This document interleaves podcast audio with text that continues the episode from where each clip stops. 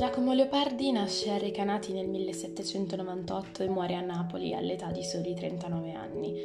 Da sempre di salute cagionevole e di famiglia oscurantista, fortemente religiosa, quasi opprimente, la felicità non gli è certo stata regalata su un piatto d'argento. Per questa ragione probabilmente Giacomo ha iniziato a scrivere prima di cose che non lo riguardavano nel profondo. La sua prima opera infatti è stata una storia dell'astronomia e poi si è dedicato a ciò che invece lo toccava personalmente, ma quando questo è accaduto inevitabilmente si è sfociato in qualcosa di triste, perché tale era in gran parte la sua vita. Per questo motivo Giacomo Leopardi passa alla storia come il poeta del pessimismo. Eppure io penso che questa valutazione non sia imparziale nei suoi confronti, non sia corretta. Giacomo Leopardi non era pessimista, Giacomo Leopardi descriveva la sua realtà, che effettivamente non era propriamente rose e fiori.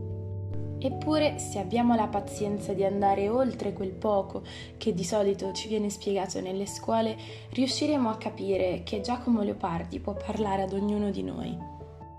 Questo accade perché purtroppo la sofferenza e l'angoscia non sono ignote a questo mondo, ognuno di noi le conosce in una determinata misura e Giacomo Leopardi parla di questo, parla dell'angoscia di vita, parla di farsi domande e di non essere purtroppo capaci, spesso, di ricevere risposte.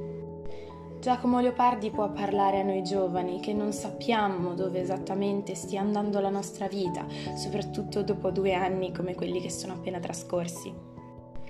Questo poeta dà voce ai nostri dubbi, al nostro tormento interiore, cerca in qualche modo di appellarsi a qualcuno che possa risponderci, senza però ottenere una vera risposta.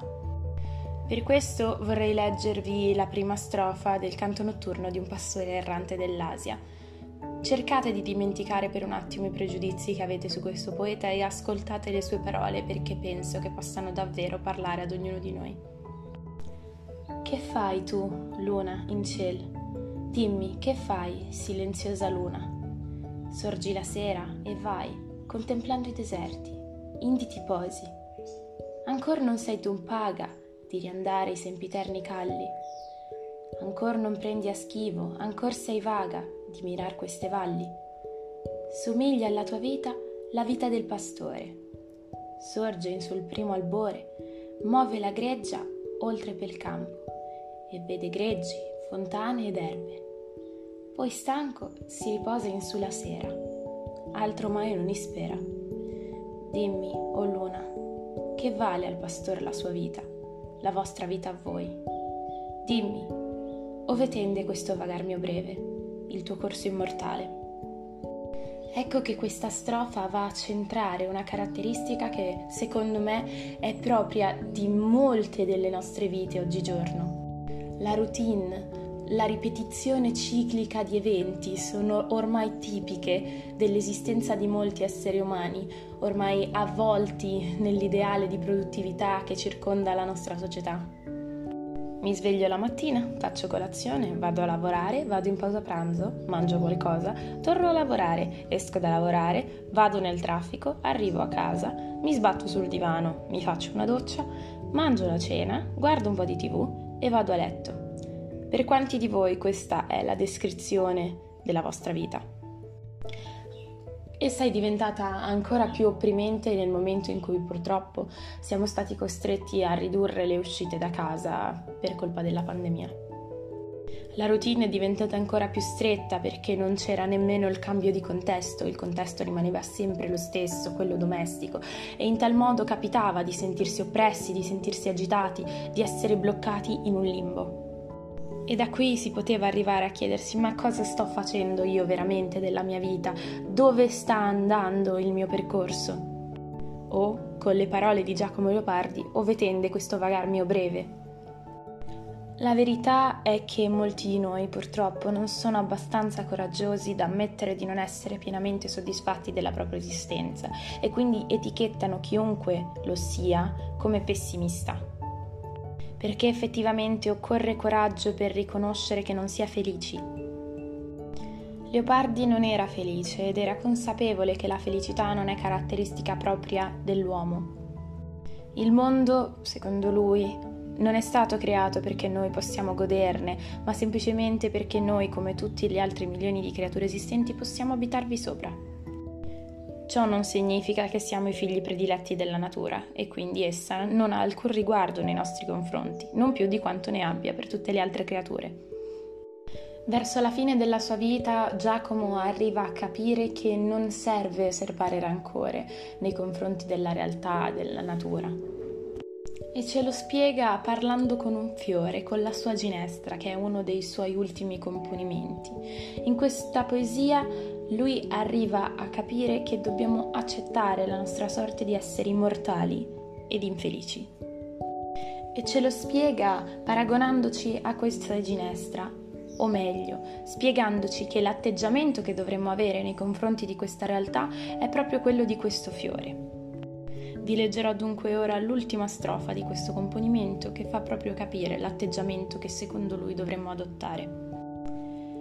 Queste campagne dispogliate ad orni, anche tu presto alla crudel possanza soccomberai del sotterraneo fuoco, che ritornando al loco già noto stenderà l'avaro lembo su tue molli foreste.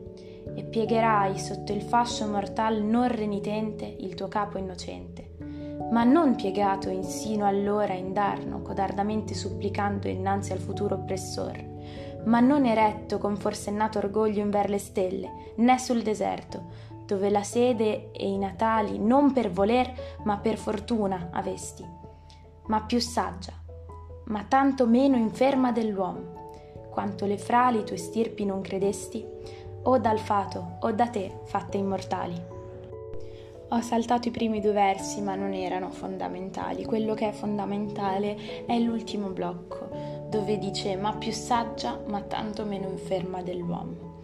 Questo perché? Perché la Ginestra è consapevole del proprio destino, non è terrorizzata dal fuoco che uscirà dal vulcano e la investirà, non è così orgogliosa da volerlo affrontare, quasi negando la sua potenza, semplicemente accetta il suo destino e gli va incontro con fierezza. Ecco, questo è quello che l'uomo non è in grado di fare, l'uomo tende ad illudersi, l'uomo non accetta il proprio destino. Ed è per questa ragione che ancora oggi l'uomo non accetta Giacomo Leopardi, perché Giacomo Leopardi ci sbatte in faccia che essere felice è una cosa difficile. E certo, possiamo pensare che se avessi avuto una donna, se fosse stato meno cagionevole di salute, un po' più aitante, forse non l'avrebbe pensata così. Ma se ci fermiamo un attimo a farci un esame di coscienza, possiamo dire che in fondo ha torto? Possiamo dire di essere capaci di smettere di desiderare e quindi di smettere di agognare a qualcosa di più rispetto a quello che già abbiamo? Nel momento in cui noi desideriamo qualcosa che non abbiamo, siamo già di per sé infelici. Non si tratta di un'infelicità che porta al suicidio, non si tratta di un'infelicità che ci impedisce di vivere, ma è un'infelicità che esiste e deve essere da noi accettata.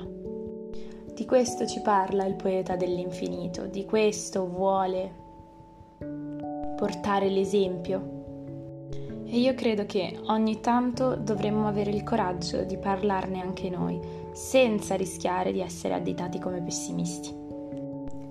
Tengo a precisare che non intendo che non possa esistere qualcuno la cui realtà è priva di infelicità, almeno secondo il suo parere. Questa è una cosa possibile. E anzi, sono molto contenta per le persone che si sentono così. Sto semplicemente dicendo che per molti di noi Giacomo Leopardi può essere un esempio di coraggio. Il coraggio di ammettere che non va tutto bene. E questo è il messaggio che vorrei passare. Se vi capita di non stare bene, di avere qualcosa da dire, di voler parlare con qualcuno, dovete farlo. Anche a costo di essere visti come fragili, troppo sensibili. Parlare di come ci si sente è sempre molto importante. Avere dei dubbi, delle angosce è una cosa perfettamente normale, soprattutto quando si è giovani e non si sa davvero dove andrà a finire la nostra vita. Quindi parlare di questi argomenti dovrebbe essere una cosa altrettanto normale, anche se purtroppo ancora non è così. Giacomo Leopardi nasce a Recanati nel millesettecentonovantotto e muore a Napoli all'età di soli trentanove anni. Quando ancora avrebbe potuto regalarci tanto.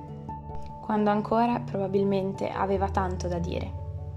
Ci possiamo però accontentare di quello che già ci ha dato e cercare di leggerlo con un occhio che non sia velato da tutti i pregiudizi che la critica ci ha imposto.